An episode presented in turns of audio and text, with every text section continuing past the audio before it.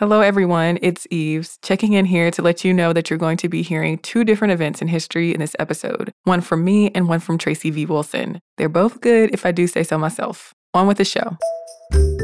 Welcome to this day in history class from howstuffworks.com and from the desk of Stuff You Missed in History Class. It's the show where we explore the past one day at a time with a quick look at what happened today in history. Hello and welcome to the podcast. I'm Tracy V. Wilson and it's January 9th.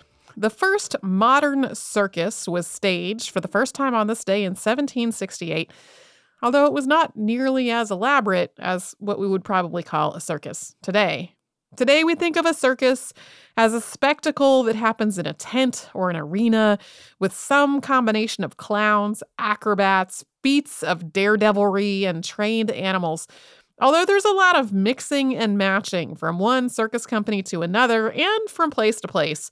For example, in some parts of the world, circuses are really likely to have acrobats, but not likely to have trained animals. It really depends.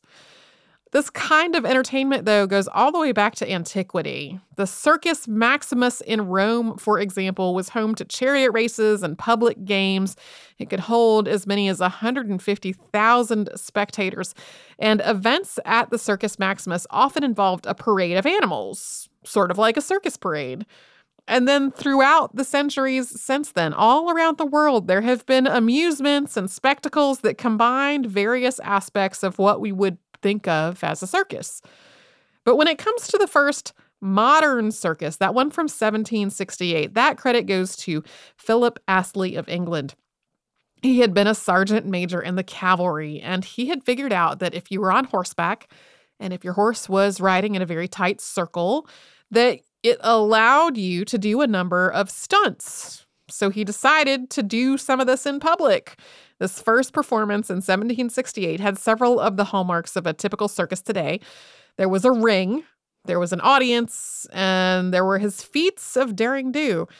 This ring was not his own invention. Other trick riders had been using them for the same purpose that he was to keep the horse galloping in the correct circle. He did not come up with the name circus either. That came from a competitor who started up a similar amusement not far away later on.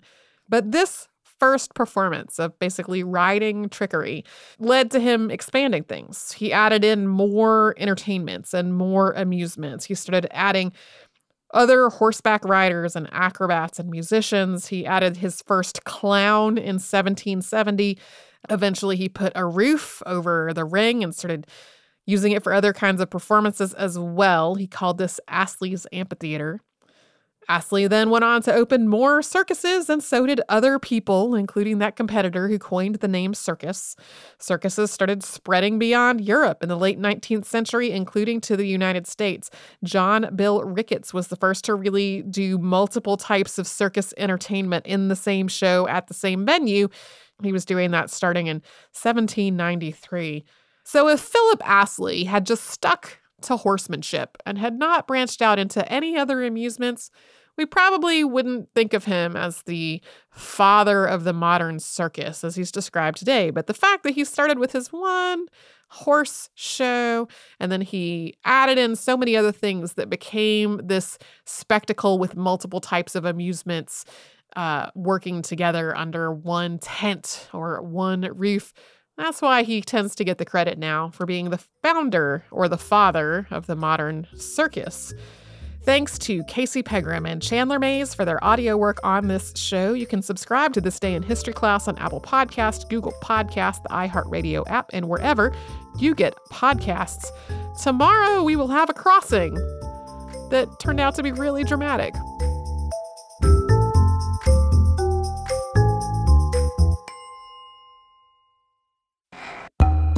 Hey y'all, I'm Eves, and welcome to This Day in History class, where we uncover a new layer of history every day.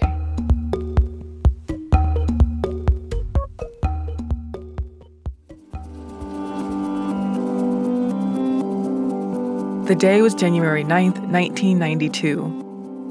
Radio astronomers Alexander Wolszczan and Dale Frail announced the discovery of two planets orbiting the pulsar PSR B1257 plus 12. It was the first confirmed discovery of exoplanets. Exoplanets are planets beyond our solar system. People have thought that there were planets around other stars for centuries, but scientists did not have the tools to detect them, and there was no way to know what extrasolar systems looked like and whether there was life there. Astronomers in the 19th century claimed that they'd seen exoplanets, but their observations were discredited. The first evidence of a possible exoplanet orbiting a white dwarf named Van Maanen 2 was recorded in 1917. And in 1988, scientists first proposed the existence of the exoplanet Gamma Cephei AB, but it was not confirmed to be in orbit around the star Gamma Cephei A until 2002. Using the Arecibo Observatory in Puerto Rico, astronomers Wolszczan and Frail searched for new pulsars. In February of 1990, Wolszczan discovered a pulsar in the constellation Virgo that spun on this axis 161 times per second for a rotation period of 6.22 milliseconds.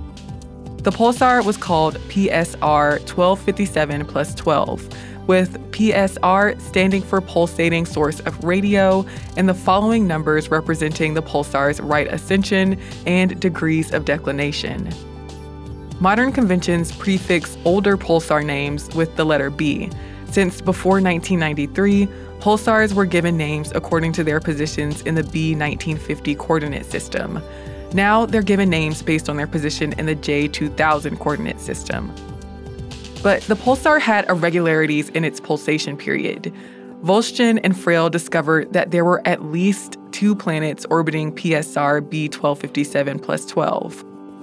The exoplanets were named PSR 1257 plus 12c and PSR 1257 plus 12d, or Poltergeist and Phobetor, respectively. Both are around four times as massive as Earth. One has an orbital period of 66.5 days and the other 98.2 days. Because the exoplanets are constantly hit with radiation from the pulsar they're orbiting, they are rocky and cannot support organic life. On January 9, 1992, Frail and Wolszczan published a paper in the journal Nature announcing their discovery of the two exoplanets. Two years later, Wolszczan and his colleague Maciej Konacki discovered a third planet in the system, it is less massive than Earth and has an orbital period of 25.3 days. The planets likely formed from matter ejected into space during the supernova explosion that created the pulsar. In 1995, Michel Mayor and Didier Queloz discovered the first known exoplanet orbiting a star similar to the Sun. Since 1992, thousands of exoplanets have been discovered, most of them confirmed by NASA's Kepler Space Telescope using the transit method. The transit method detects exoplanets by measuring the dimming of a star as an orbiting body passes between it and Earth. If the dimming happens at regular intervals and lasts a set amount of time, then it's likely that a planet is orbiting the star. The intensity of the dimming helps scientists determine the size ratio between the star and the planet. Exoplanets have also been discovered using other indirect methods, like the radial velocity method. I'm Eve Jeffcoat, and hopefully, you know a little more about history today than you did yesterday. Want to impress your internet crush? Show them your history smarts by sharing something you learned on the show. Don't forget to tag us at TDIHC Podcast. Our email address is thisday at iheartmedia.com. Thanks for listening. Merry history to all, and to all a good night.